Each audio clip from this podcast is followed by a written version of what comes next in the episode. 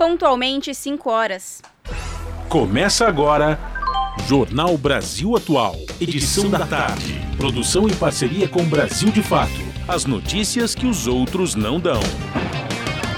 Movimentos populares, política, direitos humanos, economia, mundo do trabalho, cultura e prestação de serviço. Jornal Brasil Atual. Edição da tarde. Olá, hoje é sexta-feira, dia 15 de abril de 2022. Eu sou a Larissa Borer, junto com o Rodrigo Gomes, apresentando mais uma edição do Jornal Brasil Atual. E estas são as manchetes de hoje. Em motociata que prejudicou o trânsito da capital paulista na manhã desta sexta-feira, Bolsonaro atacou acordo entre o WhatsApp e o Tribunal Superior Eleitoral para eleições e fez novas ameaças. Gabinete de Segurança Institucional da Presidência divulgou que há 35 registros de acesso a gabinetes do Palácio do Planalto emitidos em nome do pastor Arilton Moura desde o início do governo Jair Bolsonaro. Atualmente, o religioso está envolvido em suposto esquema de corrupção no Ministério da Educação. Jornalista da Globo, esfaqueado em Brasília, denunciou o clube de tiro dias antes do ataque. No Rio de Janeiro, Câmara proíbe vereadores de ganhar dinheiro no YouTube. Medida acontece depois das denúncias envolvendo o vereador Gabriel Monteiro, do PL. Grupo de 48 refugiados ucranianos chegou na noite desta quinta-feira a Curitiba, capital do Paraná. Eles se juntam a outros 22 ucranianos que chegaram ao Brasil no começo da semana, sendo a maioria deles mulheres, crianças e idosos. Indígenas denunciam invasão por garimpeiros no território Chipaia, localizado na região sudoeste do Pará. Primeira edição presencial do acampamento Terra Livre marcou retomada das grandes mobilizações indígenas em Brasília. São 5 horas mais 2 minutos, horário de Brasília. Participe do Jornal Brasil Atual, edição da tarde, por meio dos nossos canais. No Facebook, facebook.com barra Rádio Brasil Atual. No Instagram, arroba Rádio Brasil Atual. No Twitter, arroba RA Brasil Atual. Ou no WhatsApp, o número é 11 96893 7672. Você está ouvindo? Jornal Brasil Atual, edição da tarde. Uma parceria com Brasil de Fato. Na Rádio Brasil Atual. Tempo e temperatura. Sextou com tarde geladinha aqui na capital paulista. Agora 18 graus, céu limpo e ventinho gelado. Há previsão de chuva leve localizada em algumas regiões. À noite, a temperatura fica na casa dos 14 graus. Sexta-feira fria também no ABC Paulista, agora 17 graus. A noite será de céu limpo e bem gelada e não há previsão de chuva na região. Em Mogi das Cruzes, a tarde desta sexta-feira é de solzinho, mas é gelada também. Agora 15 graus na região. O ventinho frio continua, mas não há previsão de chuva. A tarde desta sexta-feira na região de Sorocaba também é de céu limpo. Agora os termômetros marcam 21 graus. Previsão de chuva leve no início da noite, mas que não se estende para a madrugada. Juliana Almeida, Rádio Brasil Atual. Na Rádio Brasil Atual. Está na hora de dar o serviço. Sexta-feira de feriado na capital paulista, totalmente sem trânsito na cidade. Então você que quer circular pela cidade pode aproveitar. O metrô tem operação normal em todas as linhas, bem como a CPTM, que também não tem nenhum tipo de lentidão em suas sete linhas. As condições do trânsito na rodovia no sistema Anchieta Imigrantes também é de trânsito normal, com ainda operação 7 por 3 as duas pistas da Anchieta descendo e a pista sul da Imigrantes descendo, apenas a pista norte da Imigrantes para subida.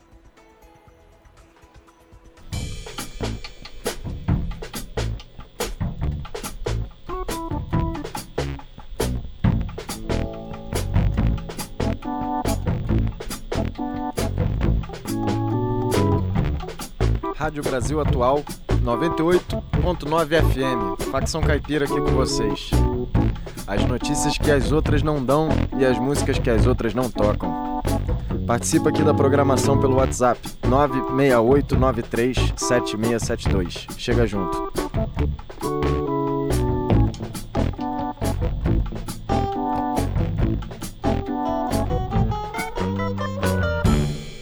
Ana Kitty. Jornal Brasil Atual. Edição da tarde. 5 horas mais 5 minutos. O Gabinete de Segurança Institucional da Presidência divulgou que há 35 registros de acesso a gabinetes do Palácio do Planalto emitidos em nome do pastor Arilton Moura desde o início do governo Jair Bolsonaro. Atualmente, o religioso está envolvido em suposto esquema de corrupção no Ministério da Educação. Desses 35 acessos, seis ocorreram depois de o MEC comunicar à Controladoria Geral da União um pedido de apuração sobre suspeitas de propina na paz pasta. A lista foi divulgada um dia depois de o próprio Palácio do Planalto dizer que não poderia fornecer as informações por motivos de segurança. Ontem, o governo afirmou que a divulgação é fruto de recente manifestação da Controladoria Geral da União quanto à necessidade de atender o interesse público. O jornalista da TV Globo de Brasília, Gabriel Luiz, foi esfaqueado na noite de ontem quando voltava para casa de um comércio próximo à casa dele. Dois homens seguiram e atacaram Gabriel, desferindo golpes no abdômen, nos braços e no pescoço. Ele foi atendido no Hospital de Base de Brasília e depois transferido para a rede particular. O estado dele é grave. A Polícia Civil do DF investiga o caso e inicialmente aventou a hipótese de latrocínio. Porém, os bens de Gabriel, como carteira e celular, foram encontrados próximos ao local do ataque. Outra hipótese é que o jornalista tenha sido atacado em virtude de uma reportagem produzida por ele, denunciando o funcionamento perigoso de um clube de tiro em Braslândia, região administrativa do Distrito Federal. O União Brasil anunciou o presidente da sigla, Luciano Bivar, como pré-candidato à presidência. O partido ainda vai buscar alinhar uma candidatura única com outros grupos para a formação de uma terceira via. De Brasília, ouça a reportagem com Cristiane Stampaio.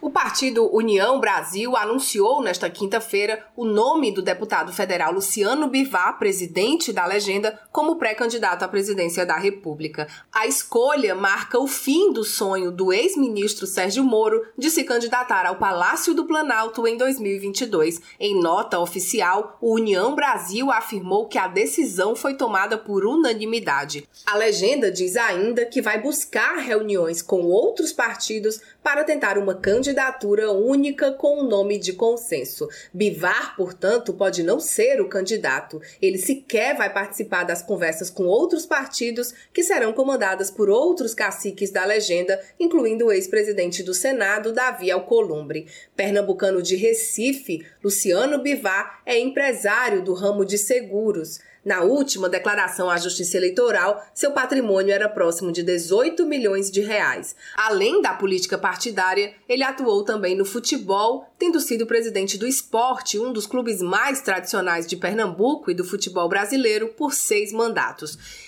Em 2018, na esteira do bolsonarismo, foi o sétimo deputado federal mais votado entre os pernambucanos, com quase 118 mil votos. Se confirmada, essa não será a primeira candidatura presidencial de Bivar, que se lançou em 2006 pelo PSL e ficou em sétimo lugar, sendo escolhido por pouco mais de 62 mil eleitores. O número equivale a 0,065% dos votos válidos na ocasião.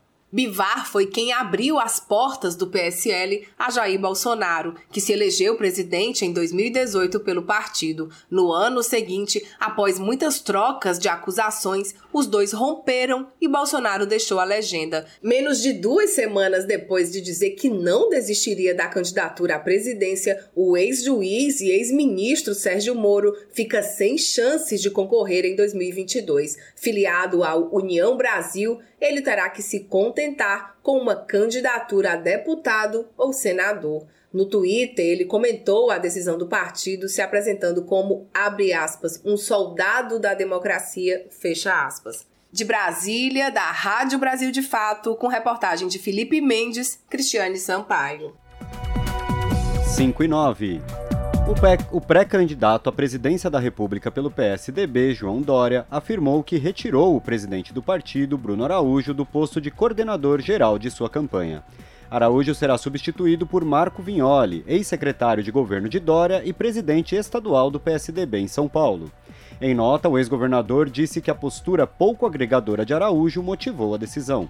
Já a assessoria de Dória afirmou que Marco Vignoli desempenhou papel fundamental no fortalecimento do PSDB no Estado e é considerado um hábil articulador político por sua ampla capacidade de diálogo.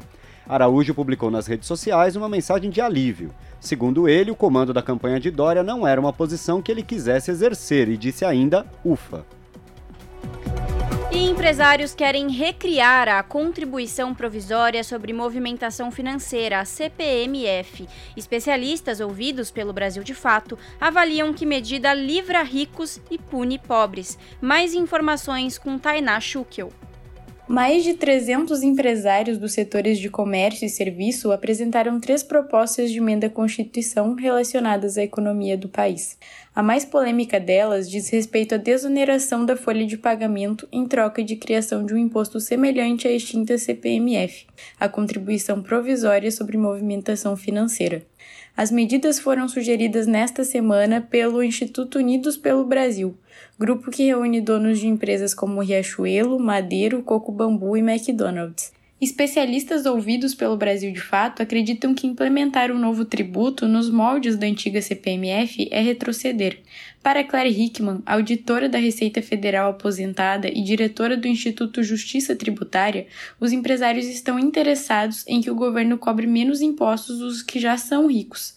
Ela avalia que, na contramão da PEC apresentada, o que deveria ocorrer no Brasil é a taxação de grandes fortunas a essência do, do problema. A gente não vai resolver o problema também. O que nós precisamos atacar é cobrar mais impostos dos ricos, dos sub-ricos. Isso ninguém fala, eles não querem falar, porque né, a gente tem uma evasão de tributária enorme, paraísos fiscais é um outro problema que precisa ser atacado, mas não querem falar sobre isso no Congresso.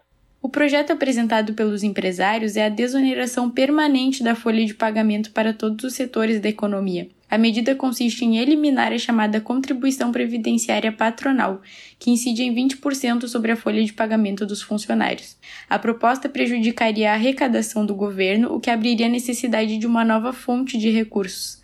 A sugestão apresentada por ele seria criar um novo tributo semelhante à antiga CPMF. O professor José Luiz Oreiro, do Departamento de Economia da Universidade de Brasília, considera a proposta dos empresários como uma péssima ideia. A CPMF é um imposto regressivo, ou seja, paga mais aquelas pessoas mais pobres, né? porque ela incide sobre transações financeiras. Então, quem tem uma renda menor vai acabar pagando uma proporção maior de imposto. José Luiz Oreiro reforça ainda que é evidente a expectativa de benefício próprio dos empresários ao sugerir a PEC. Tem gente que se beneficia de péssimas ideias.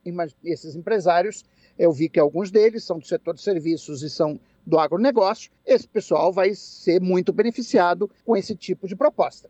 Em 2020, o ministro da Economia, Paulo Guedes, chegou a defender a criação de um novo tributo quando propôs a desoneração da folha.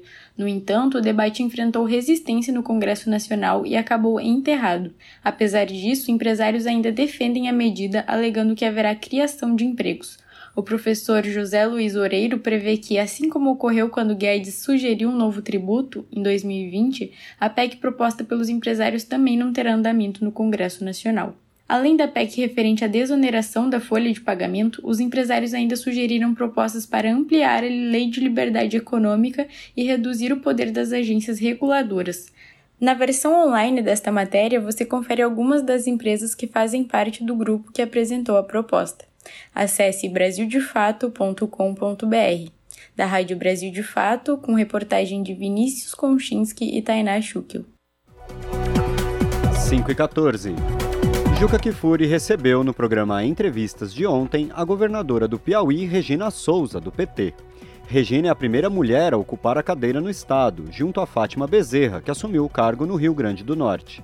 Filha de sem terra, professora e sindicalista, Regina Souza afirma que a prioridade de seu mandato será o povo pobre do estado do Piauí. Acompanhe. Regina Souza, governadora do Piauí pelo Partido dos Trabalhadores, foi a convidada de Juca Kifuri no programa Entrevistas, transmitido na noite de ontem pela TVT. Regina assumiu a cadeira do executivo piauiense no último dia 31, em uma sessão especial na Assembleia Legislativa, se tornando a primeira mulher a governar o estado. Wellington Dias, também do PT, deixou o cargo após dois mandatos consecutivos para concorrer ao Senado nas eleições de outubro. Prometo manter, defender, cumprir e fazer cumprir as constituições federal e estadual, observar as leis, promover o bem-estar geral do povo piauiense e sustentar a autonomia e a integridade do Estado. Assim prometo.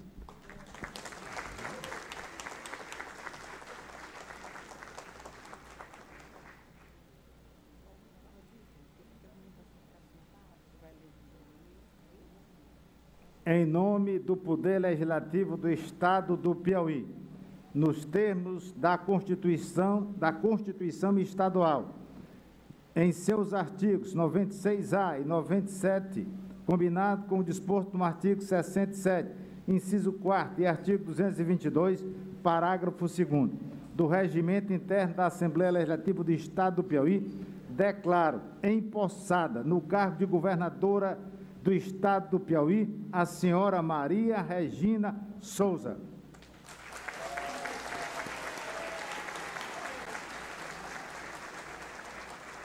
Antes de assumir o governo, Regina Souza foi senadora também pelo Partido dos Trabalhadores entre 2015 e 2018, quando deixou o mandato para concorrer como vice-governadora na chapa com Wellington Dias. Durante a conversa com Juca Kifuri, Regina lembrou os desafios e preconceitos que enfrentou enquanto ocupava uma das cadeiras do Congresso Nacional. Então, aquele meu jeito simples de me vestir, de, de andar, de, de, de, meu jeito. É, o pessoal não engolia, não gostava, parece assim, porque a gente percebia, a gente percebe nas pessoas quando elas olham com desdém para a gente. Agora, eu sei que eu fiz bem no Senado, assim, o que eu fiz, eu fiz bem. Eu não fui uma senadora medíocre não é assim, todo mundo admirou assim, eu fui, tudo bem, meu partido ajudou, mas não é, tinha uma disputa muito grande com outros partidos que eram na Comissão de Direitos Humanos, e eu, quatro anos de mandato, eu fui presidente da comissão mais importante que eu considero no Senado, que é a Comissão de Direitos Humanos, e todo mundo lá é, diz, uma, dizia numa, numa voz só que eu tinha dado mais vida, o pai tinha sido presidente também, foi muito importante, mas eu consegui trazer para dentro da comissão muitos, muitas temáticas que ninguém levava. Então, eu fazia audiência quase todos os dias. Maria Regina Souza, ou apenas Regina Souza, é uma mulher negra de 71 anos, formada em letras, com habilitação em língua portuguesa e francesa pela Universidade Federal do Piauí, tornou-se professora aos 21 anos, passando pelo ensino fundamental, médio e na educação superior. Deu início à vida de sindicalista atuando em defesa dos direitos dos trabalhadores rurais. Foi fundadora da CUT, a Central Única dos Trabalhadores, no Piauí, e bancária, atuando nas questões sindicais na década de 80. Na vida política, Regina Souza presidiu o PT por seis mandatos alternados. Hoje, é uma das duas mulheres governadoras do Brasil, junto a Fátima Bezerra, no Rio Grande do Norte. Mas está provado que a cota é o caminho. Todos os países que estabeleceram cota avançaram na participação da mulher na política. A Espanha, eu estou maior inveja, porque até o governo é paritário, né? até, até a composição de governo é paritária. Então, aqui eu não pude fazer isso porque eu estou recebendo um governo para oito meses e não tinha como ir fazer grande mudança para não criar conflitos políticos. A gente sabe que é uma, a gente é uma coalizão. Então, eu digo, não, se eu estivesse começando o governo, pode ter certeza que eu estabeleceria a paridade, mas eu estou com oito meses e eu tenho que que fazer muita coisa que tem para fazer ainda. Não vou criar esses conflitos políticos para estar tá resolvendo eu mesmo esses conflitos, que nem tenho muito jeito para isso. Não tenho muito jeito para resolver conflito político. Regina Souza é de família sem terra, filha de pai trabalhador rural, Raimundo Souza Miranda, e a mãe, Maria da Conceição Silva Miranda, dona de casa. Aos 10 anos, já começou o trabalho na roça, plantando e colhendo feijão, milho e fava, e mais tarde tornou-se quebradeira de coco. Pela sua história e de sua família, Regina Souza afirma que seu mandato terá como foco os grupos que vivem em maior situação de vulnerabilidade social, objetivo que já teve início. Nesta semana, a governadora e o diretor-geral do Instituto de Terras do Piauí, Chico Lucas, entregaram títulos definitivos de propriedade de terras para 394 famílias de pequenos produtores rurais de três assentamentos de Teresina, capital do estado. Eu venho dessa, dessa caminhada, dessa construção, com o trabalho do trabalhador sem terra, né? como meus pais eram sem terra, e eu trabalhando na terra também com eles, e sei o que é, por isso que eu falei, não sei se acompanhou aqui, acabei de entregar 394 títulos de terra, para mim é a grande obra da minha vida. Pessoal, qual é a grande obra que você vai deixar? Eu digo, a grande obra é eu mudar a vida das pessoas mais pobres. Se eu puder fazer uma única coisa neste governo, eu quero fazer essa única coisa para as pessoas pobres. Então, é, é, o que eu vou me dedicar. Eu tenho pé nas comunidades, sempre tive. Eu tenho comunidades que eu trabalho com os quilombolas, com os indígenas aqui. E eu me sinto muito bem não vou me, me preocupar se alguém está dizendo que esse governo não está fazendo nada. Se eu estou distribuindo título de terra, se eu estou trazendo, levando água para as pessoas, levando cisterna, levando poço, essa é a minha grande obra que eu vou deixar. Então, não me importo muito com essa história, porque as pessoas, a grande obra é cimento, asfalto, e eu não, não acho isso a grande obra. É, é importante, mas não é a grande obra da vida da gente. A grande obra é que muda a vida das pessoas. É isso que eu estou trabalhando assim. O Entrevistas vai ao ar todas as quintas-feiras, às nove e meia da noite, na TVT. É possível rever os programas anteriores no canal de YouTube da Rede TVT. Você está ouvindo? Jornal Brasil Atual, edição da tarde. Uma parceria com Brasil de Fato. 5 horas 21 minutos. O WhatsApp anunciou nesta quinta-feira uma nova ferramenta de comunidades. A novidade permite agregar diferentes grupos em um espaço compartilhado, com potencial de enviar avisos para milhares de pessoas ao mesmo tempo. Segundo a companhia, o WhatsApp Comunidades será testado globalmente, mas só deve chegar ao Brasil depois das eleições de 2022. É, em fevereiro, o aplicativo fechou um acordo com o Tribunal Superior Eleitoral para combater a desinformação durante o processo eleitoral de 2022. Na ocasião, o CEO do WhatsApp se comprometeu a não implementar nenhuma mudança significativa de produto no Brasil antes das eleições.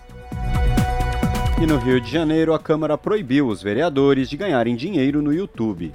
A medida acontece depois das denúncias envolvendo o vereador Gabriel Monteiro, do PL. Mais informações com Lucas Weber.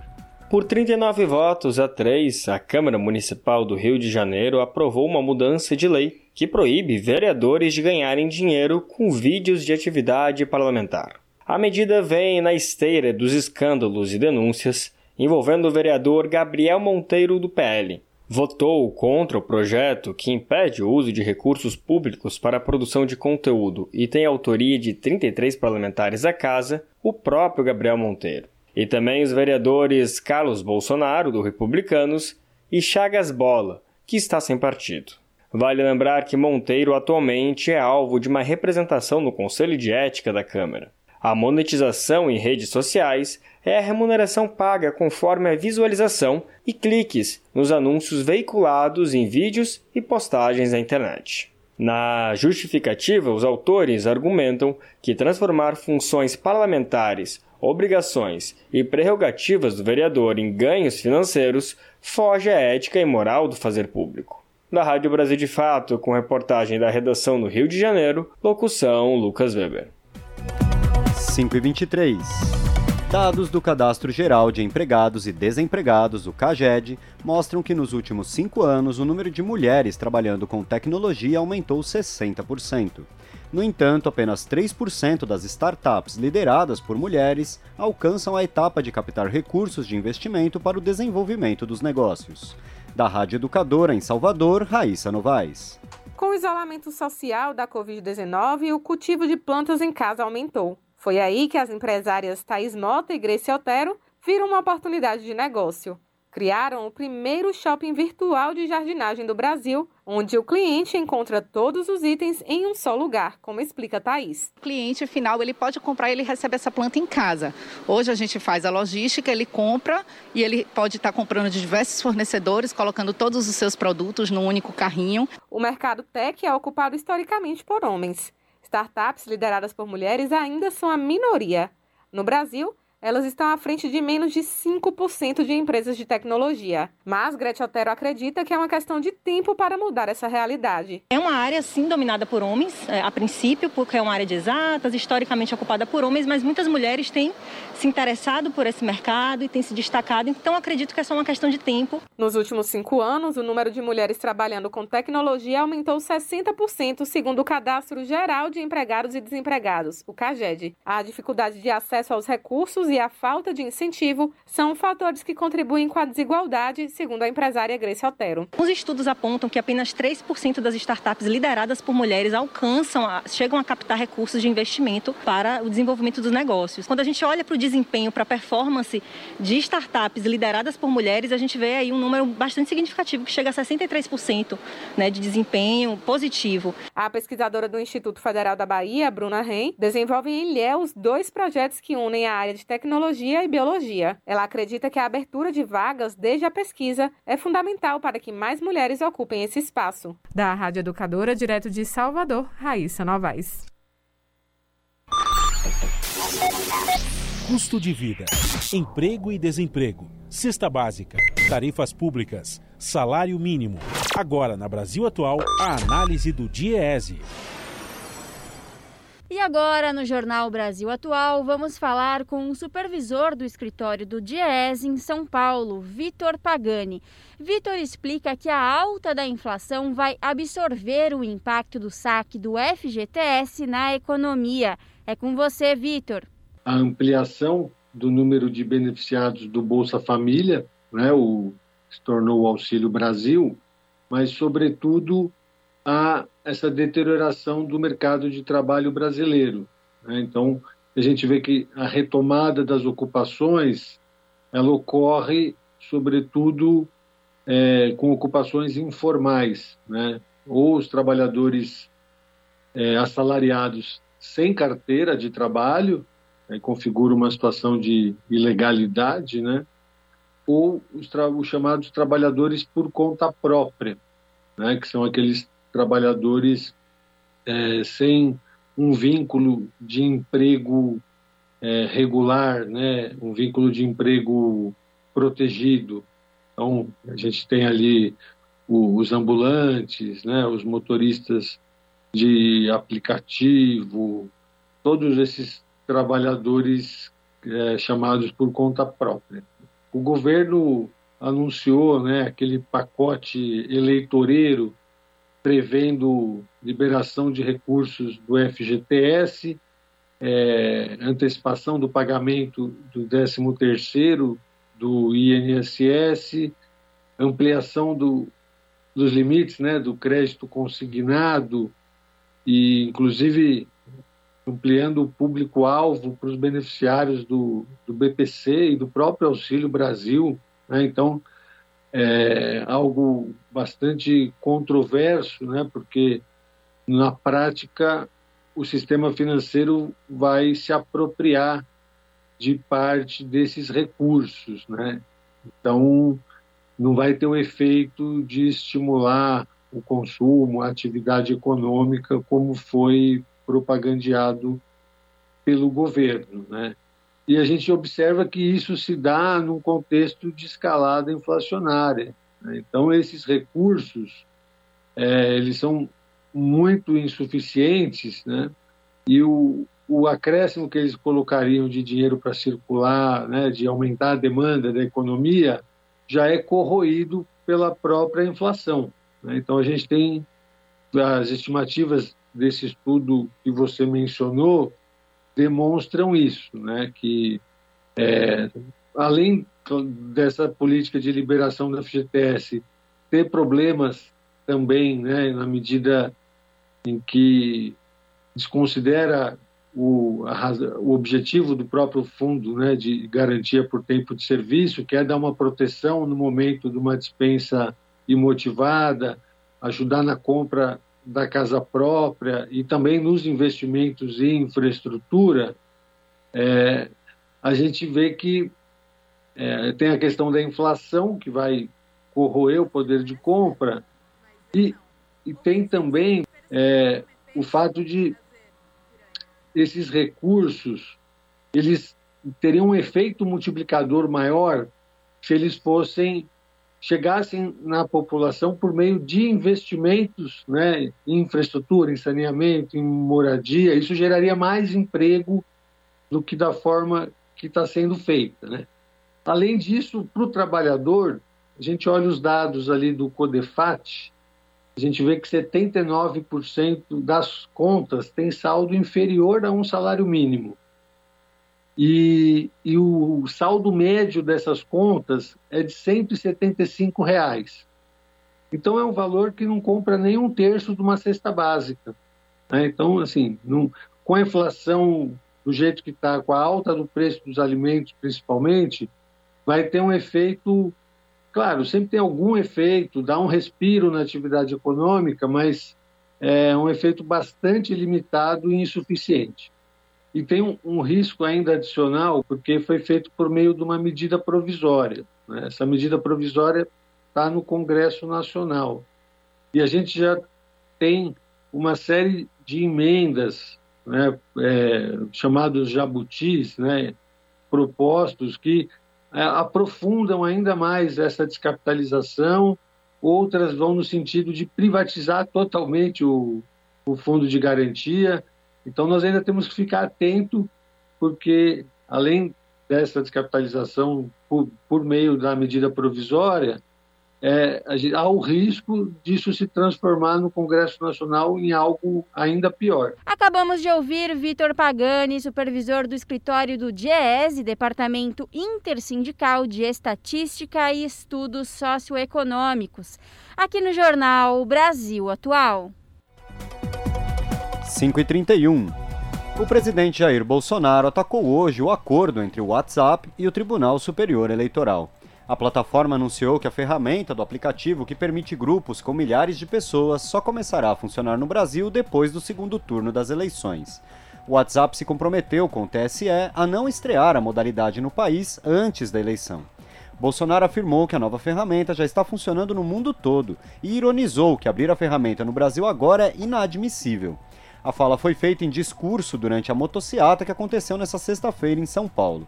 Diante de, milhares, diante de milhares de simpatizantes, o presidente falou em discriminação e que a medida não tem validade. Bolsonaro, porém, não disse como poderia mudar o acordo, já que se trata de um compromisso entre uma empresa privada e um braço do Poder Judiciário. O caminho legal para o presidente seria o uso da Advocacia Geral da União para recorrer ao próprio TSE. Plenos poderes o jogo de forças na política brasileira, trocado em miúdos pelo jornalista Rodrigo Viana, comentarista político do Brasil de Fato. Agora são 5 horas e 32 minutos e nós vamos conversar com o analista político e colunista do Brasil de Fato, Rodrigo Viana. Bom dia, Rodrigo, tudo bem? Tudo bom, boa tarde para todos e todos que nos acompanham. É um prazer conversar aqui de novo com vocês. Rodrigo, hoje Bolsonaro participou de mais uma motociata e no caminho criticou o acordo entre o WhatsApp e o TSE e a decisão do aplicativo de não liberar a função comunidades no Brasil até as eleições. Que avaliação que a gente pode fazer dessas falas do presidente sobre o WhatsApp? Essa decisão está preocupando ele e a sua campanha? Tá, porque o Bolsonaro aposta na fake news, né, na distribuição de mentiras, como ele fez em 2018 para tentar aumentar a rejeição do ex-presidente Lula. O Bolsonaro hoje tem uma rejeição acima de 60% e o Lula em torno de 40%. Então é uma diferença muito grande. Uh, o Bolsonaro se recuperou um pouco nas semanas anteriores aí nas pesquisas, mas está ainda bem atrás do Lula, né, em todos os levantamentos, principalmente no segundo turno. E existe até a possibilidade de Lula vencer a eleição ainda no primeiro turno. É, ele fez essa, essa motociata hoje em São Paulo, que foi muito criticada, né, porque gerou bloqueio de rodovias bem na, num feriado em que muita gente está indo visitar a família no interior. Eu vi várias postagens de gente assim, indignada, né? Porque duas estradas importantes bloqueadas nesse horário da manhã, que é o horário em que as pessoas estão indo para né, a estrada para visitar as suas famílias. Isso gerou indignação.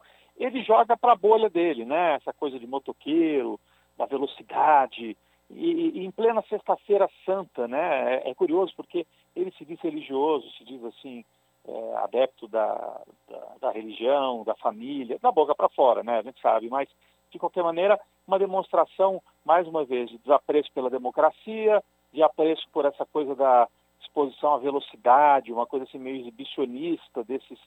A gente via ali pelas imagens, né? Na sua imensa maioria, senhores de meia idade com dinheiro, com motos grandes, né? Essas motos que esse povo usa para passear aí no fim de semana. Não eram os motoboys que ganham a vida fazendo entregas, não eram de forma alguma. Eram esses motoqueiros aí que desde 2015 né, estão na oposição a Dilma, a Lula, esses clubes de motoqueiros, assim como existem os clubes de tiro.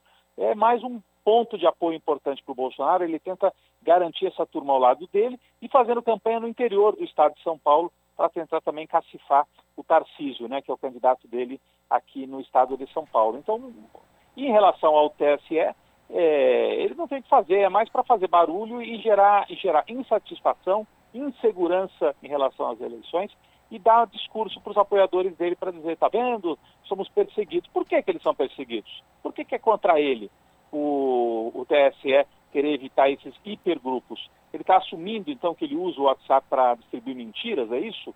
É, né? É exatamente isso. Então, é, é, é para gerar tensão, ele vai tensionando o país e nós temos que nos preparar. Esse tensionamento vai crescer tanto do ponto de vista verbal como atos de violência. A gente vai falar disso já já. Ah, esse, esse clima de ódio e violência que é insuflado pelo presidente da República, um sujeito que provoca confusão em vez de promover a paz no país. Né? Exatamente, Rodrigo. Boa tarde. Quem está falando é a Larissa, tudo bem?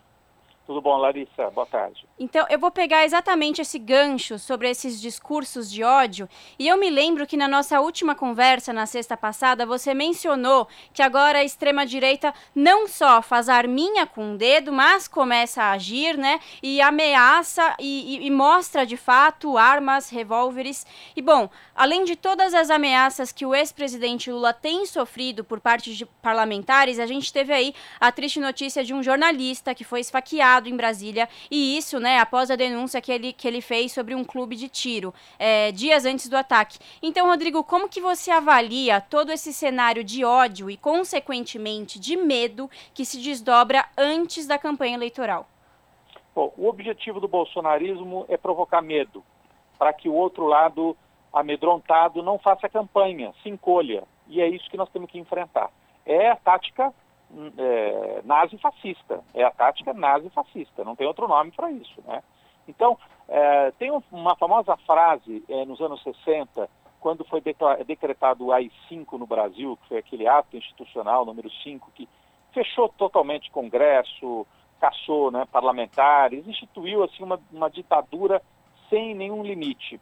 Quando foi decretado o AI-5, um dos adeptos, que era até do governo, disse que estava preocupado e disse ao presidente militar, presidente, eu fico preocupado com esse AI-5. Não é pelo senhor, que eu acho que o senhor não vai abusar do AI-5. O problema é o guarda da esquina. Então, é exatamente isso que está acontecendo. O Bolsonaro lá em cima ameaça, é, faz arminha, diz, é, faz ódios à tortura, à ditadura, ao extermínio dos adversários. Na base, os apoiadores dele partem para o extermínio, para os ataques, e infelizmente nós vimos aí de ontem para hoje essa notícia de um jornalista da TV Globo lá do Distrito Federal, em Brasília, foi atacado a facadas. É, algumas horas antes, aliás, alguns dias antes, tinha feito uma reportagem denunciando um clube de tiro, e esses clubes de tiro são, em geral, é, pontos de apoio e de campanha do bolsonarismo. Aí os adeptos, a gente não sabe né, quem é que esfaqueou, mas está sendo feita a investigação e, e, e a gente fica imaginando, né? Por que, que esfaquearam esse jornalista? Né? Não levaram a carteira, não levaram o celular, não foi um assalto, foi uma tentativa de execução. Né? Foi uma tentativa de execução. Ele está em estado grave e esse é o clima de ódio que o Bolsonaro tenta insuflar e estabelecer no país. Ele não vai amedrontar o outro lado, pelo contrário, eu acho que conforme isso for avançando, vai gerar uma oposição muito forte. Agora, a gente tem que se preparar, sem medo, sem medo, porque se a gente não reagir agora, em 2022, vai ficar pior depois. Então, é hora de reagir agora e derrotar o discurso de ódio e essa tentativa dele de amedrontar os que estão na oposição a ele. Não vai conseguir. Mas é lamentável né, que um jovem, ele tem 29 anos, um jornalista de Brasília, está entre a vida e a morte, né? Está no hospital em Brasília, a gente torce por ele e a gente denuncia, independentemente de quem tenha praticado e das é, intenções, a gente denuncia que atos como esse estão baseados no discurso de ódio feito pelo presidente e seus apoiadores. Isso é que a gente tem que fazer todos os dias. Pois é, Rodrigo, e de um lado, enquanto a gente tem esse tipo de campanha, né, totalmente pautado aí na difamação, na mentira e nessa reação truculenta, do outro lado, o ex-presidente Lula tem tentado trazer aí propostas, né, de políticas públicas para renovar a situação dos trabalhadores brasileiros a partir de 2023, né? A gente teve nessa última quinta-feira o presidente afirmando que vai estabelecer uma mesa de negociação para rever a legislação trabalhista, que foi alterada em 2021 de forma totalmente prejudicial para os trabalhadores. Né? Qual é a relevância desse tema para a campanha eleitoral? O Lula tem batido bastante nessa tecla. Esse é um tema importante de ser discutido? Olha, eu acho que é um dos temas centrais da campanha é, eleitoral. O Bolsonaro tenta, tenta trazer a campanha falsamente para essas questões morais. Aliás, ele não tem moral nenhuma, mas ele tenta trazer, né? Ah, o aborto, ah, a questão, uh, enfim, da defesa da família, ah, etc. Por quê? Porque na economia ele não tem o que falar. Ele destruiu, ele e o Paulo Guedes destruíram, né, o, ou acabaram de destruir as bases econômicas do Brasil, né?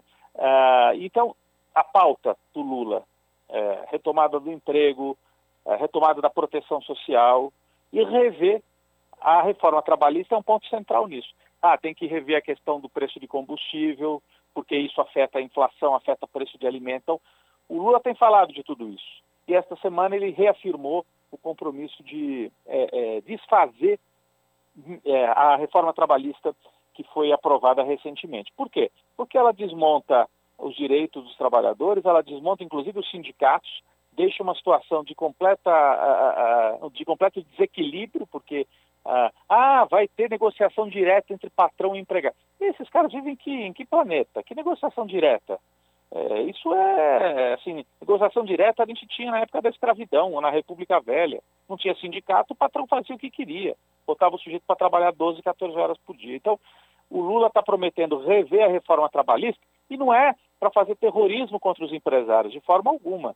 É negociando. Até apontou que o Alckmin, o vice provável do Lula, é que faria uma mesa de negociação chamando empresários, sindicatos e propondo, gente, vamos achar um meio termo aí, chegar alguma reforma tem que ser feita porque o mundo do trabalho mudou, não é mais aquele mundo do trabalho dos anos 30, da época do Getúlio Vargas, dos anos 50, e nem dos anos 80, quando o Lula era sindicalista. A verdade é essa. Mudou. Agora, não é mudar para selvageria, não é mudar para não ter regra nenhuma, para o trabalhador não conseguir nem a justiça do trabalho para pedir algum direito, porque ele fica com medo depois de ter que pagar do bolso dele, um dinheiro que ele não, nem tem. Porque fizeram isso também, né?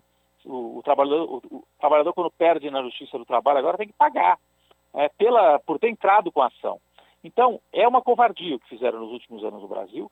O Lula está propondo e foi nesse encontro com as centrais sindicais, em que, inclusive, o encontro ficou muito marcado pela fala do Alckmin, né, que é, acabou falando que o Lula é fruto, né, é, o fruto da batalha sindical é a existência do Lula, maior líder popular do Brasil, nas palavras do Alckmin, que era um adversário até algum tempo atrás. Mas o Alckmin vai se, vai se colocando aí como um parceiro realmente do Lula.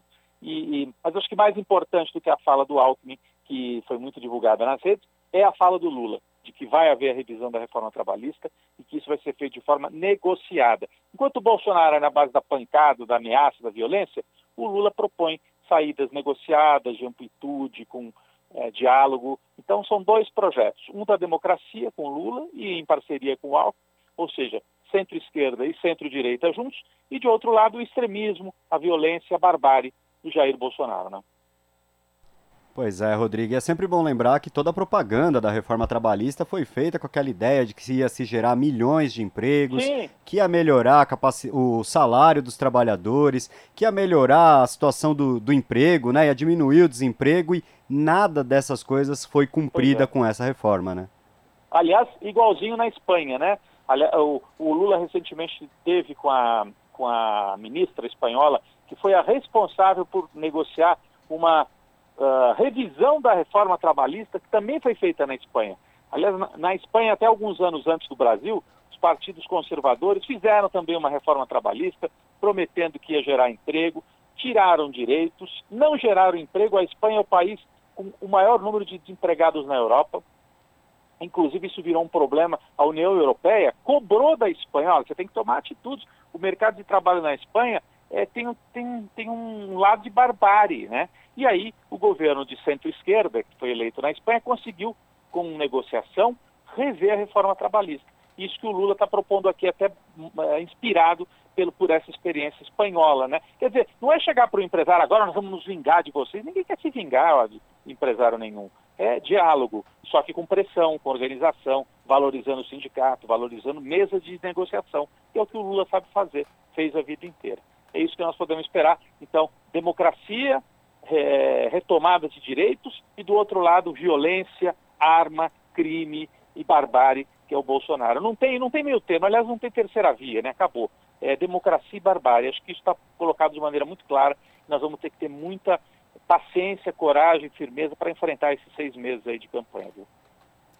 Tá certo, Rodrigo. Muito obrigado pela sua participação de hoje aqui no Jornal Brasil Atual, edição da tarde. E um bom final de semana para você.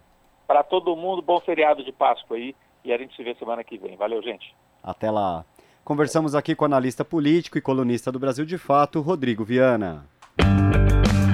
Plenos poderes. O jogo de forças na política brasileira, trocado em miúdos pelo jornalista Rodrigo Viana, comentarista político do Brasil de Fato. Você está ouvindo? Jornal Brasil Atual, edição da tarde. Uma parceria com Brasil de Fato. 5 horas 46 minutos. O governo russo voltou a atacar a capital ucraniana, Kiev, nesta sexta-feira. O alvo era um centro de fabricação e reparo de mísseis antinavios. Este é o primeiro ataque desde a retirada de tropas russas da região no fim de março, quando Moscou disse que concentraria forças no sul e no leste do país. Autoridades russas afirmaram ser uma retaliação ao, ao naufrágio do navio de guerra Moskva, a mais importante embarcação militar russa no Mar Negro. Além disso, o governo russo também disse que dois helicópteros ucranianos equipados com armas pesadas entraram em seu território e dispararam pelo menos seis tiros em áreas residenciais na cidade de Klimovo, na província de Briansk.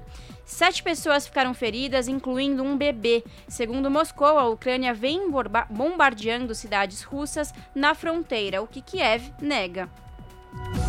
E um grupo de 48 refugiados ucranianos chegou nesta quinta-feira a Curitiba, capital do Paraná. Eles se juntam a outros 22 ucranianos que chegaram ao Brasil no começo dessa semana, sendo a maioria deles mulheres, crianças e idosos. Da Rádio Nacional em São Paulo, Eliane Gonçalves. Um grupo de 48 refugiados ucranianos chegou nesta quinta-feira a Curitiba. Eles se juntam a outras 22 pessoas que chegaram ao Brasil no começo da semana. A imensa maioria dos que estão sendo acolhidos no país são mulheres, crianças e idosos. Larissa e as três filhas são refugiadas. Elas moravam em Kharkiv, uma das primeiras cidades ocupadas pela Rússia. Larissa conta que passou uma semana dentro de um porão de um metro quadrado, com tantas pessoas no mesmo lugar que não era possível deitar no chão.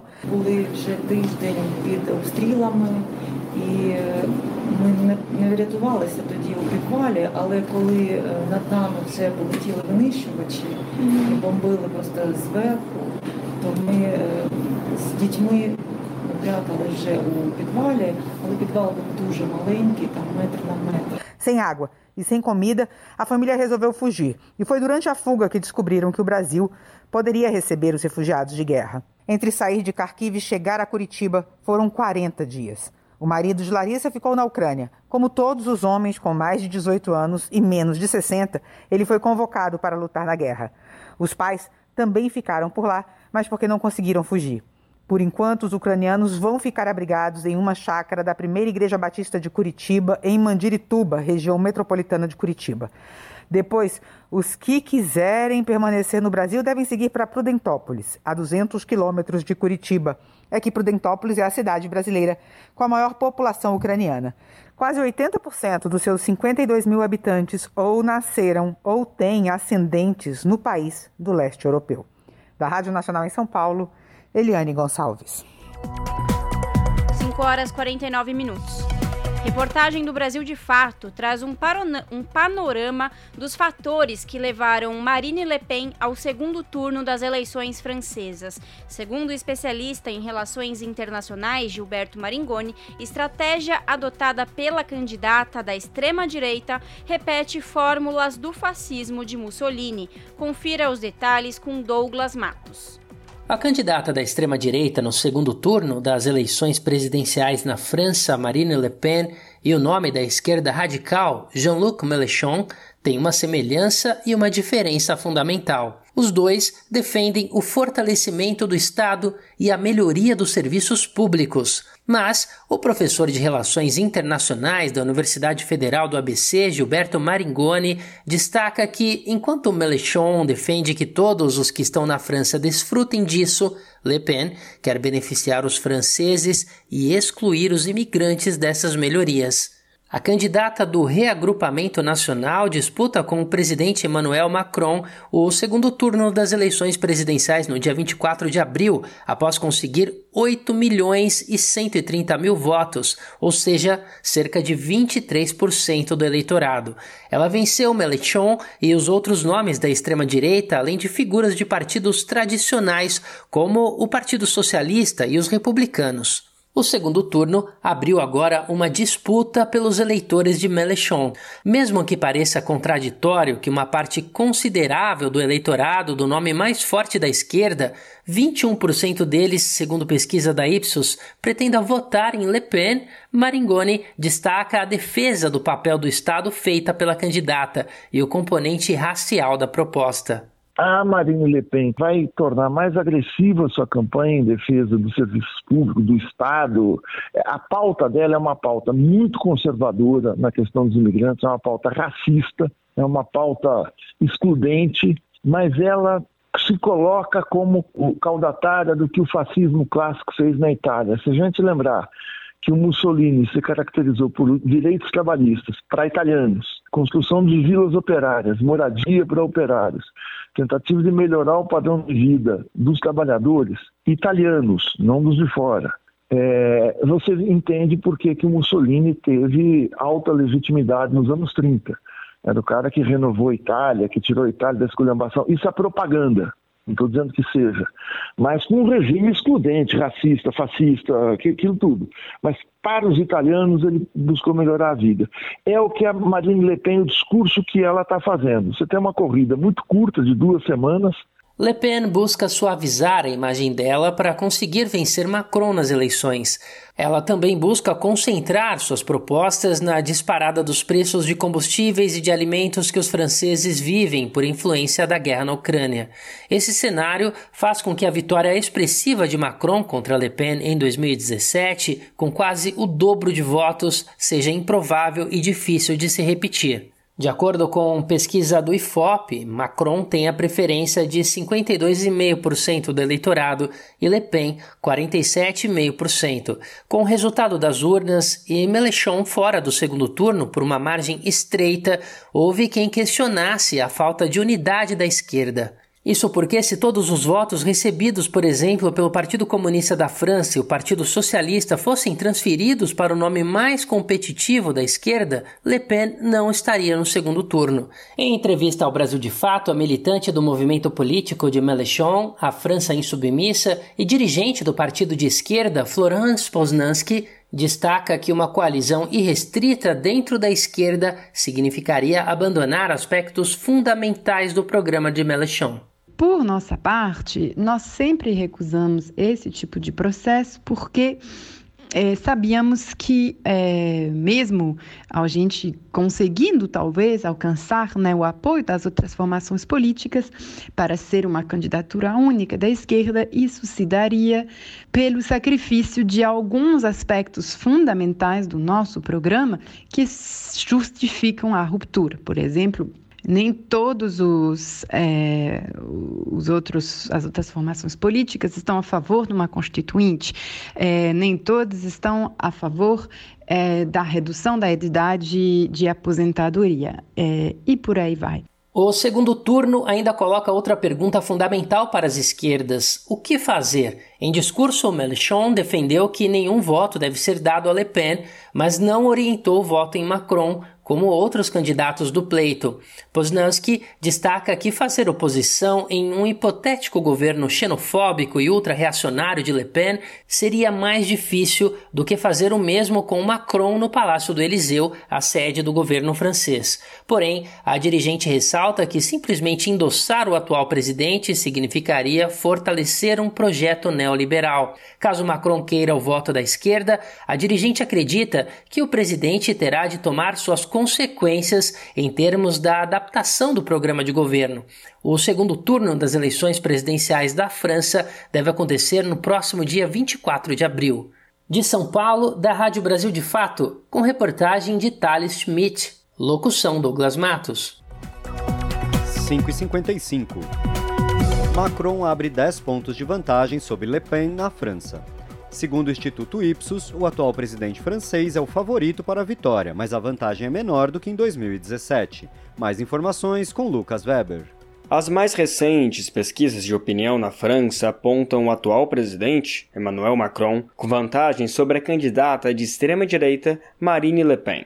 Segundo o Instituto Ipsos, Macron estaria 10 pontos à frente da rival, com 55 a 45%. Ainda que positiva para o atual presidente, a liderança não é tão tranquila, uma vez que a pesquisa tem margem de erro de 3,2 pontos percentuais para cima ou para baixo. Foram ouvidos quase 1.700 eleitores franceses. Segundo o Instituto, a metodologia foi conceituada como sondagem móvel, em que pouco mais de 500 eleitores participam das entrevistas por dia. O segundo turno será disputado no dia 24 de abril. A vantagem de 10 pontos percentuais é maior do que a vitória obtida no primeiro turno, no último domingo, quando Macron venceu Le Pen por 28 a 23%. No entanto, é menor se comparada à vitória na eleição de 2017. Na ocasião, o atual presidente derrotou Le Pen por 66 a 34% dos votos. Outro levantamento feito pelo Instituto Francês de Opinião Pública indica números ainda mais próximos entre os dois concorrentes. 53% a 47%. Macron e Le Pen buscam agora os votos do esquerdista Jean-Luc Mélenchon, que terminou o primeiro turno em terceiro lugar com 22%. De acordo com a pesquisa Ipsos, a tendência é que 37% dos eleitores de Mélenchon votem Macron, enquanto 18% devem optar por Le Pen. Outros 45% preferiram não se manifestar. Enquanto em 2017 quase 75% dos franceses aptos a votar foram às urnas, a pesquisa Ipsos informa que agora 73% dizem ter certeza de que irão votar. A abstenção foi um fator que chamou a atenção no primeiro turno. Conforme dados do Ministério do Interior da França, mais de 25% dos eleitores não compareceram ao pleito, o segundo maior número em seis décadas. De São Paulo, da Rádio Brasil de Fato, com reportagem da Deutsche Welle Brasil, locução Lucas Weber.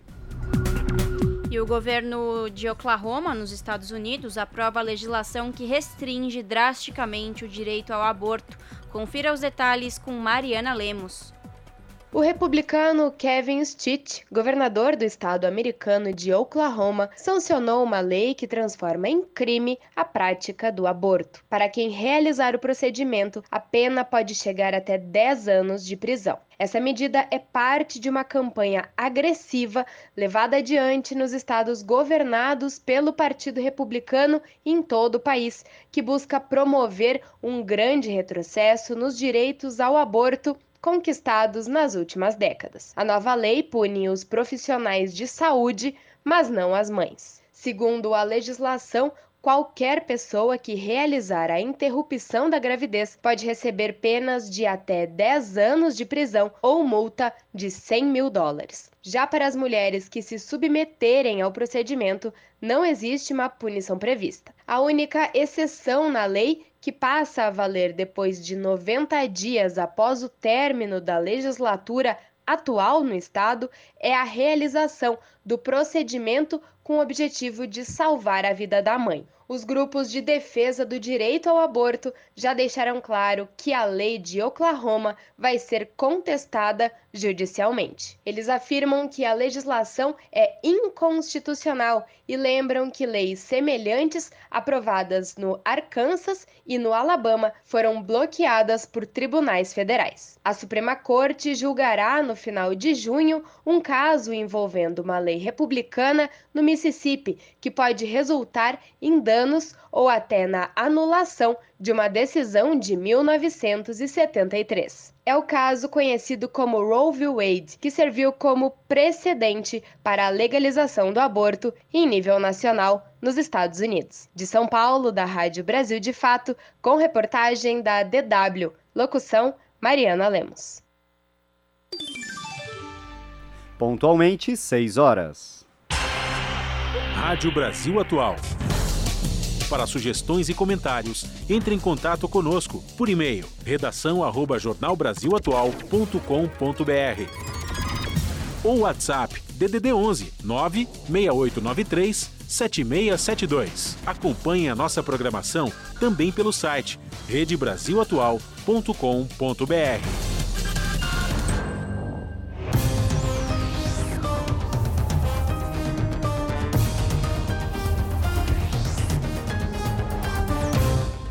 E agora vamos falar com Ana Flávia Quitério, apresentadora do seu jornal, que começa logo mais às 19 horas na TVT, canal digital 44.1. Ana, boa noite. Boa noite a você, Lares, Rodrigo e a todos os ouvintes da Rádio Brasil Atual. E vamos aos destaques desse feriadão aqui no seu jornal, Sexta-feira Santa. Um projeto de lei propõe transporte de graça de forma é, gratuitamente para os trabalhadores desempregados na cidade de São Paulo. A proposta da vereadora Juliana Cardoso, do Partido dos Trabalhadores, está em tramitação na Câmara Municipal. Se tudo sair bem, seria uma, um ótimo projeto, não é mesmo?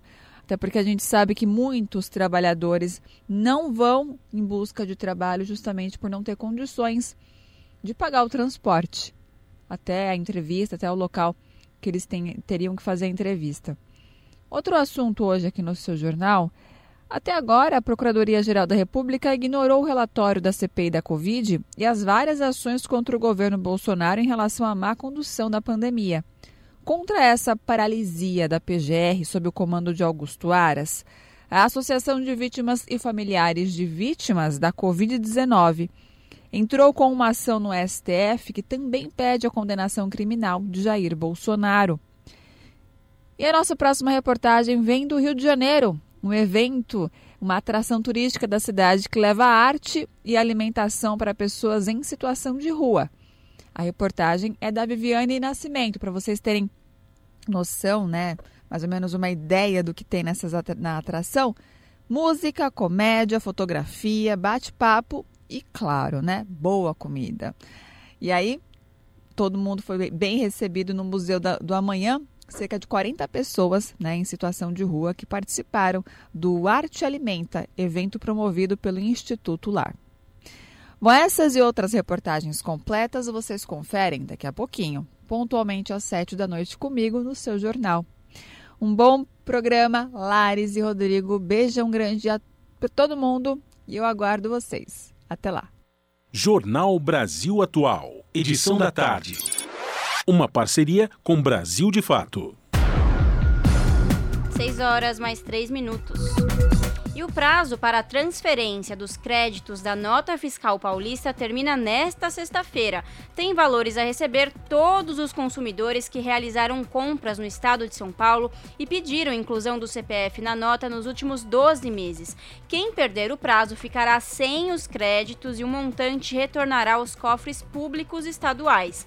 Segundo a Fazenda, o dinheiro será empregado em áreas como saúde, educação, segurança pública e assistência social. São quase 14 milhões de reais que estão disponíveis para 12 milhões de cidadãos. Para ter acesso aos valores, o contribuinte deve ter senha no programa da Nota Fiscal Paulista. O acesso é feito com CPF. Para gerar a senha, é preciso se cadastrar. Com a gasolina em alta, o governo federal terá presidente tampão e menos força na Petrobras. O químico José Mauro Ferreira Coelho foi eleito novo presidente da companhia. Mais informações com Douglas Matos.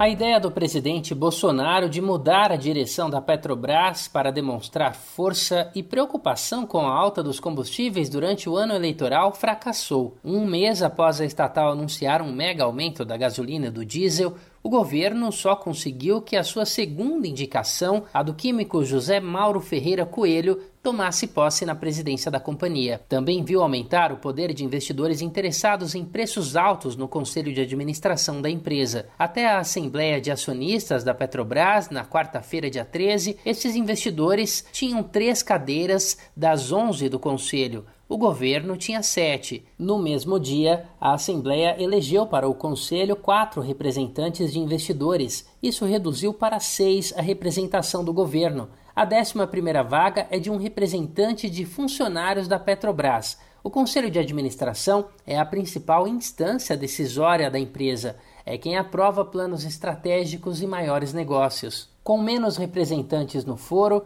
o governo perdeu força sobre a companhia. Apesar de ainda controlar a maioria dos votos, esse número já foi maior, assim como o poder do Estado brasileiro sobre a estatal. Para Rosângela Busanelli, integrante do Conselho de Administração da Petrobras, eleita pelos funcionários, a gestão Bolsonaro saiu derrotada. A grande derrota foi não apenas a perda da cadeira, por enquanto, ao menos, eles estão em harmonia, mas principalmente quando tenta nomear pessoas que, tinham as duas nomeações anteriores para a presidência do Conselho e para a presidência da Petrobras, eram nomeações para atender o Centrão. O primeiro indicado era o consultor Adriano Pires. Ele foi apontado à presidência da Petrobras pelo Ministério de Minas e Energia após a demissão do general da reserva Joaquim Silvio Luna. A relação de Pires com petroleiras privadas, no entanto, levou ao questionamento sobre eventuais conflitos de interesse. Aí ele desistiu do cargo. José Mauro Coelho, então, foi indicado e tomou posse como presidente nesta quinta-feira. Em discurso, agradeceu Bolsonaro, prometeu avançar em projetos de vendas de refinarias e outras partes da Petrobras, assim como manter a política de preços atual, responsável pelo aumento generalizado de combustíveis no país. As vendas e a política de preços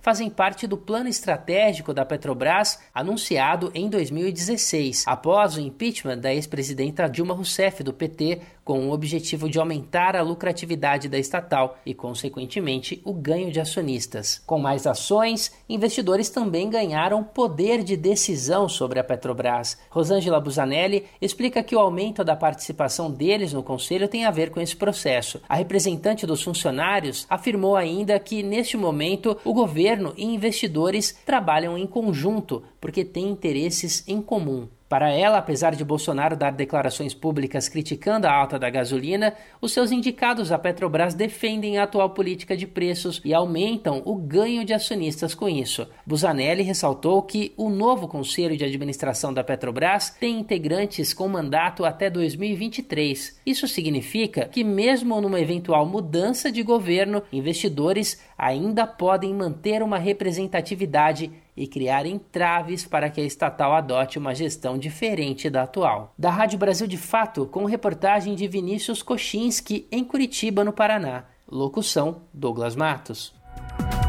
6 horas 7 minutos. Sancionada a lei que transfere valores dos precatórios relativos ao Fundef, Fundo de Manutenção e Desenvolvimento do Ensino Fundamental e de Valorização do Magistério, deverão ser repassados aos professores. A repórter Carla Alessandra tem os detalhes. A partir desta semana, os recursos de ações judiciais relativas aos repasses através de precatórios da União para a Educação deverão ser repassados para os professores. A proposta de origem da Câmara dos Deputados foi sancionada pelo presidente Jair Bolsonaro e permite o rateio desses recursos entre os professores que estavam na ativa na época das ações judiciais.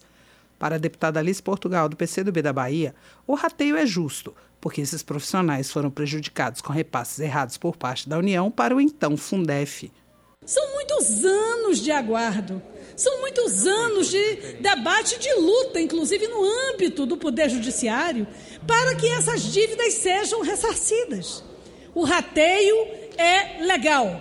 o rateio do que não é utilizado dos recursos do Fundo da Educação é legal.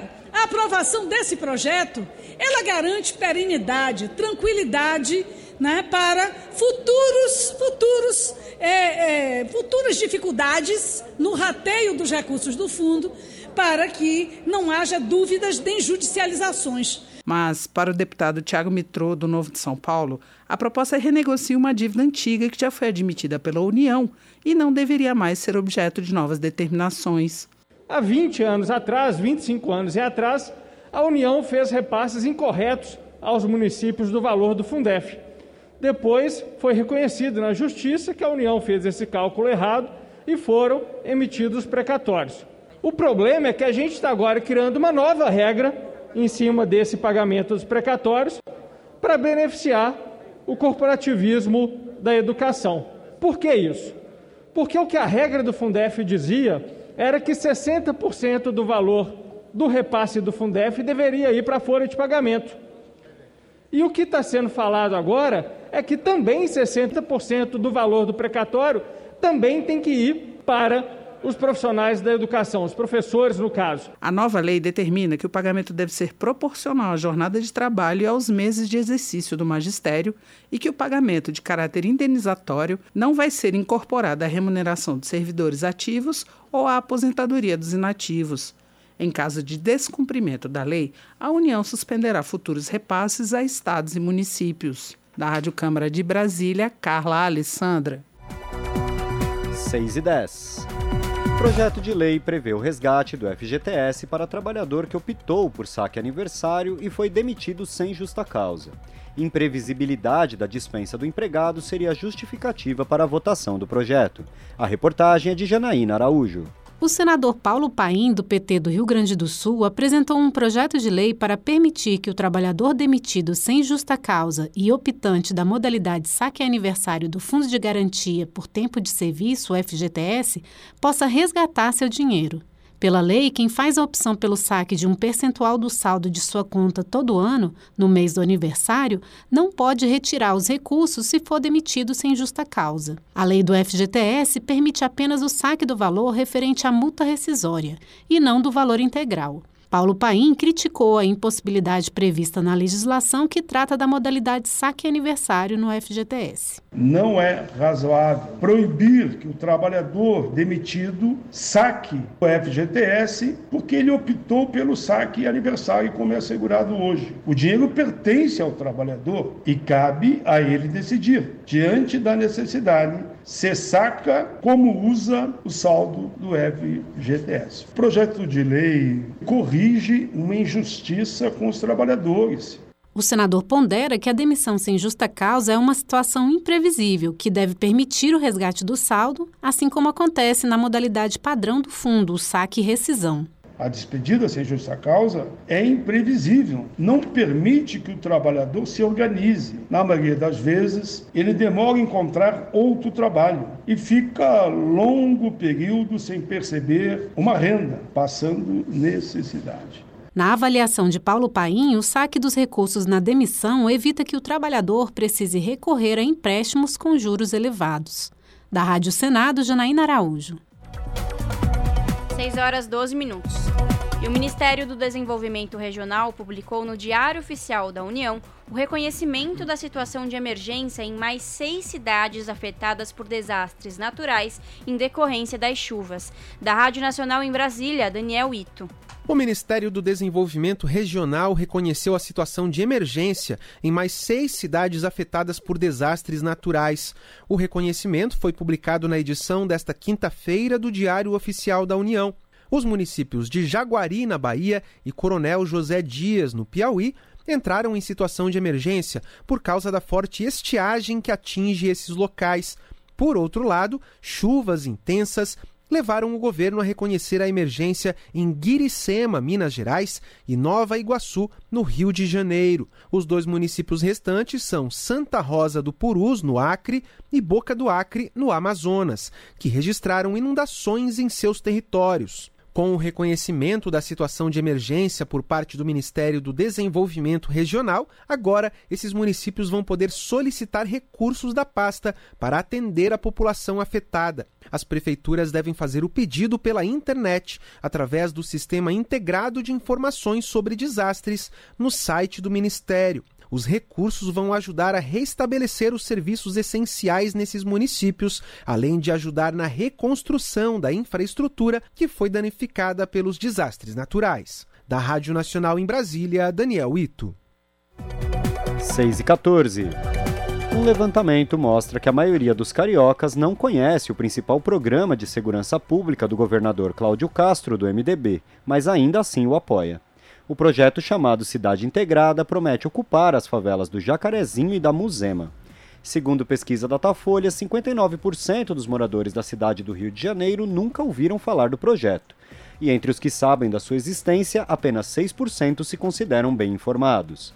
Apesar disso, 59% se dizem a favor da iniciativa e 11% contra. Um terço é indiferente ou não soube responder. O pré-candidato à reeleição, Cláudio Castro, deu o pontapé inicial do Cidade Integrada em janeiro, quando mais de mil policiais entraram sem resistência nas duas comunidades. A ideia é retomar esses territórios e abrir caminho para serviços públicos e as unidades de polícia pacificadora. O programa é uma espécie de projeto piloto, com investimento previsto de 500 milhões de reais. Você está ouvindo? Jornal Brasil Atual, edição da tarde. Uma parceria com Brasil de Fato. 6 horas mais 15 minutos. E a cacica Juma Chipaia denunciou na noite desta quinta-feira, em vídeo publicado nas redes sociais, que a aldeia Carimá, na terra indígena Chipaia, foi invadida por garimpeiros armados. Segundo a liderança, os garimpeiros desceram uma balsa de grande porte com maquinários para a extração de ouro pelo rio Iriri, em direção ao território indígena. Os indígenas afirmam já ter denunciado a invasão dos garimpeiros ilegais ao Ministério Público, à FUNAI e à Polícia Federal. A Frente Parlamentar Mista em Defesa dos Direitos dos Povos Indígenas na Câmara dos Deputados acionou o ministro da Justiça e Segurança Pública, Anderson Torres, alertando para a iminência de um conflito na região e ameaças de morte ao líder Francisco Curuaia. E a primeira edição presencial do acampamento Terra Livre marcou a retomada das grandes mobilizações indígenas em Brasília. O grupo reivindica pautas como o fim do garimpo em terras indígenas, a demarcação dos territórios e a ampliação da bancada indígena. De Brasília, a reportagem de Alex Mirkan.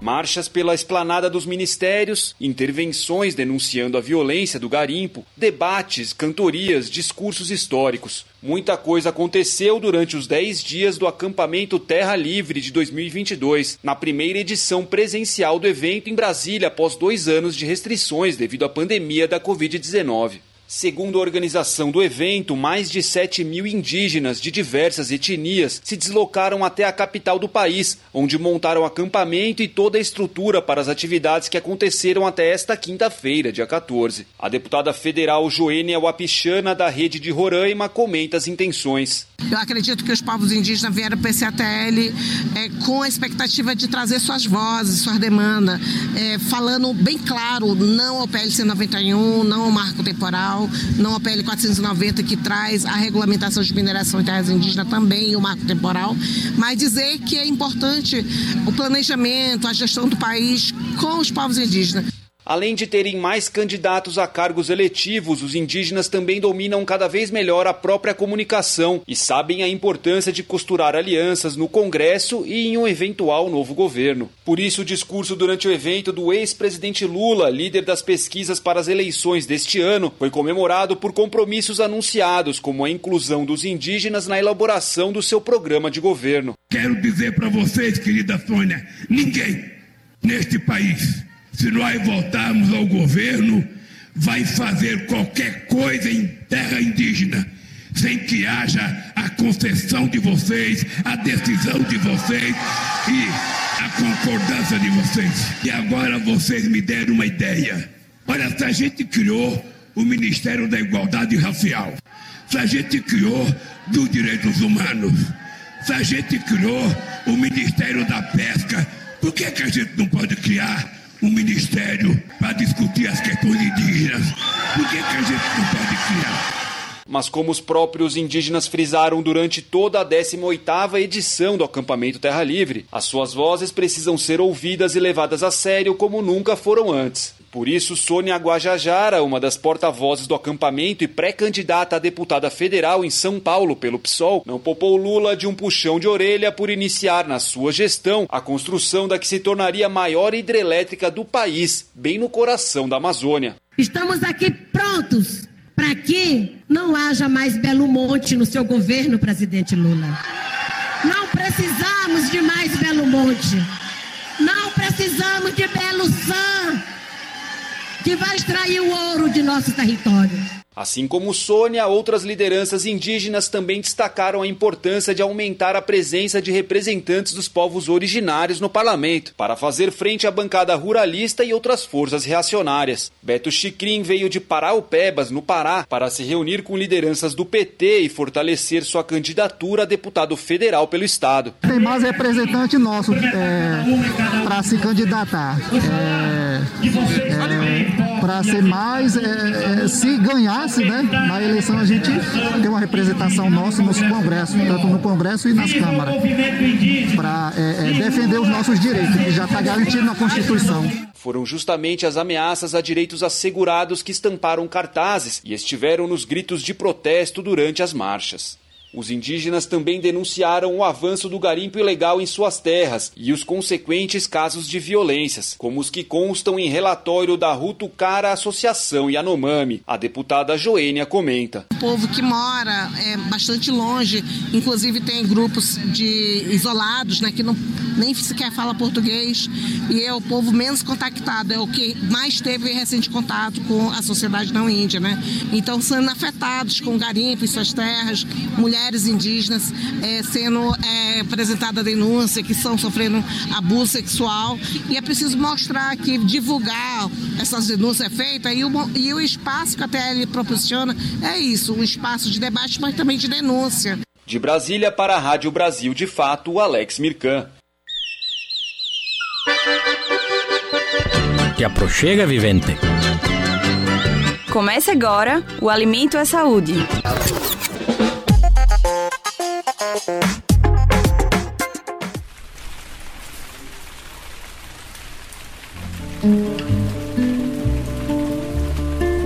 Quantas estações cabem no Brasil?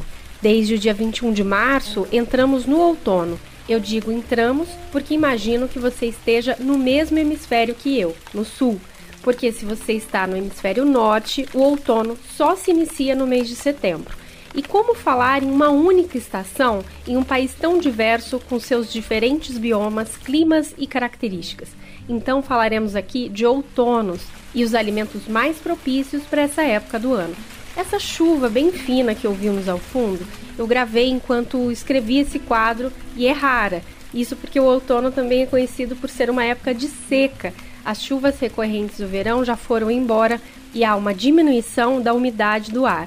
E justamente por esse motivo, o número de casos de problemas respiratórios aumenta nesse período. Segundo a nutricionista Jessica Stein, especialista em alimentação à base de plantas e veganismo, toda vez que se leva em conta a sazonalidade dos alimentos, há um enorme benefício nutricional, pois eles são mais adequados para a estação, como é o caso do limão, da laranja e da mexerica. O outono é uma estação que a gente tem bastante é, mudança né, de temperatura. Dia às vezes, né, começa muito gelado, depois do meio da tarde é bastante quente. Então, os alimentos dessa estação trazem muita riqueza de vitamina C, por exemplo, né, que trazem para nós bastante proteção do sistema imunológico. Buscar os alimentos, né, da sazonalidade vai fazer com que a gente dê, né, para o nosso paciente mais facilidade de encontrar os alimentos também, né, e a gente consegue também potencializar a questão nutricional de proteção aí para a saúde desse paciente, respeitando aí a sazonalidade dos alimentos.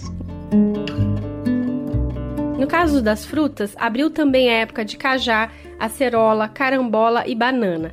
Para o biólogo e mestre em ciências ambientais pela USP, Rafael Espósito, é preciso ampliar o leque de opções para não ficar restrito apenas às frutas conhecidas e levar em conta as diferentes frutas regionais. O Brasil é o país de maior diversidade biológica do planeta, né? Não precisaria ficar restrito sempre às mesmas frutas, por exemplo, né? Manga, pera, cítricos, né? Tangerina que inclusive são espécies, muitas delas são exóticas, não eram originalmente nem encontradas aqui no Brasil. Para além dessas frutas mais comercializadas comumente, tem centenas de, de outras espécies, de outras frutas que a gente pode aproveitar, né? E aí cada bioma tem a sua especificidade, isso que é legal, né?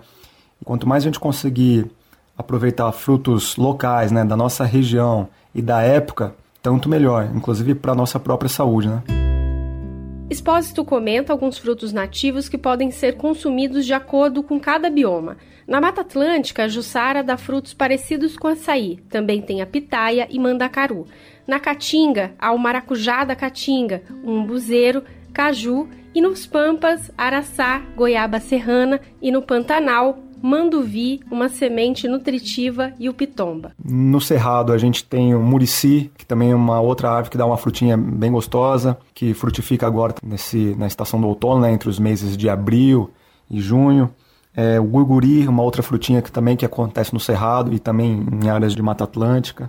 Também frutificando nessa mesma época na Amazônia, são muitas, né, mas só para citar aqui alguns exemplos, temos o piquiá, que né, lembra também o piqui, né, aquele fruto que tem muito distribuído pelo cerrado. Na Amazônia a gente tem o piquiá, o cacau, que é né, mundialmente conhecido, o buriti, que também é outro fruto bastante apreciado, que aliás ele tem também uma distribuição ampla, né, pelo Brasil nas matas de nas veredas, né, em lugares mais úmidos, mas na Amazônia também tem bastante. Apenas 24% dos brasileiros ingere a quantidade de frutas e hortaliças recomendada pela Organização Mundial de Saúde. Com a elevação do preço dos alimentos, esse consumo pode ser reduzido ainda mais. A nutricionista Jessica Stein ressalta que tem sido um desafio prescrever alimentos in natura por conta da alta dos preços. Segundo ela, um bom jeito de driblar os preços é fazer uma compra programada, em feiras e direto do consumidor. Quando a gente quer pensar em alimentos com menos agrotóxico, com preço melhor, a gente deve esquecer um pouquinho do supermercado, que é onde a gente tem os preços mais altos, né, dos alimentos, e a gente vai pensar em colocar os alimentos das feiras, né? A gente buscar o alimento diretamente do produtor local, que são onde a gente vai conseguir os alimentos frescos, os alimentos sem veneno e principalmente com preço legal. Às vezes a gente fica pensando, nossa, como o orgânico é caro. Mas a gente está lá olhando o preço do supermercado, que infelizmente é muito caro. A gente tem que buscar sair um pouquinho dessa ida ao supermercado para buscar os alimentos naturais e ir lá um pouquinho mais próximo dos produtores. Para conhecer mais os alimentos regionais, acesse a publicação Alimentos Regionais do Ministério da Saúde, que divulga a diversidade de frutas, hortaliças, leguminosas, tubérculos, cereais e ervas existentes no Brasil. E apresenta também variedades típicas em cada uma das cinco macro-regiões e receitas, ressaltando a riqueza da diversidade da alimentação brasileira. De Minas Gerais, para a Rádio Brasil de Fato, Anelise Moreira.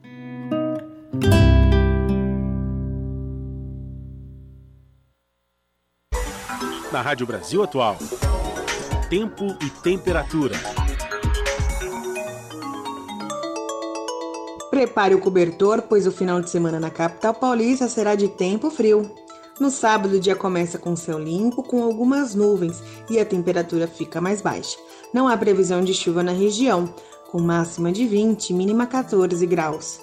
No domingo, a situação não muda. Dia com poucas nuvens e o sol até aparece, mas o tempo continua frio e sem previsão de chuva, com máxima de 21 e mínima de 12 graus. Nas regiões de Santo André, São Bernardo do Campo e São Caetano do Sul, o final de semana também será mais geladinho. No sábado, a máxima de 19 e a mínima de 12 graus. O dia será de céu limpo, clima frio e sem previsão de chuva. No domingo, mesma coisa. Dia com poucas nuvens, o sol aparece, mas a temperatura também continua baixa. Não há previsão de chuva, com máxima de 20 e mínima de 12 graus. Em Mogi das Cruzes, nada diferente. O final de semana será nublado e gelado. No sábado, máxima de 17 e mínima de 11 graus. O dia será com muitas nuvens pela manhã e tempo frio. Há previsão de chuva localizada em alguns pontos a qualquer hora do dia. No domingo, a situação é a mesma. Dia com muitas nuvens, vento gelado e previsão de chuva a qualquer momento, com máxima de 18 e mínima de 11 graus. Em Sorocaba, o final de semana será de clima ameno no interior. No sábado, o dia será de céu com muitas nuvens e clima mais frio. Não há previsão de chuva, com máxima de 18 e mínima de 14 graus. No domingo, o dia começa com algumas nuvens pela manhã, mas o sol será predominante. Mas o clima continua um pouco mais gelado. Não há previsão de chuva na região com máxima de 24 e mínima de 13 graus. E para você que está curioso para saber como fica o tempo na segunda-feira, o tempo começa a esquentar um pouquinho. Bom final de semana a todos! Juliana Almeida, Rádio Brasil Atual. Com a previsão do tempo de Juliana Almeida, a gente termina aqui mais uma edição do Jornal Brasil Atual, que teve trabalhos técnicos de Fábio Balbini, produção de Juliana Almeida e Letícia Holanda, com a minha apresentação, Larissa Borer e de Rodrigo Gomes. Vocês ficam agora com um papo com Zé Trajano e logo mais na TVT o seu jornal com Ana Flávia Quitério. Bom final de semana a todos, boa Páscoa e até segunda. Tchau!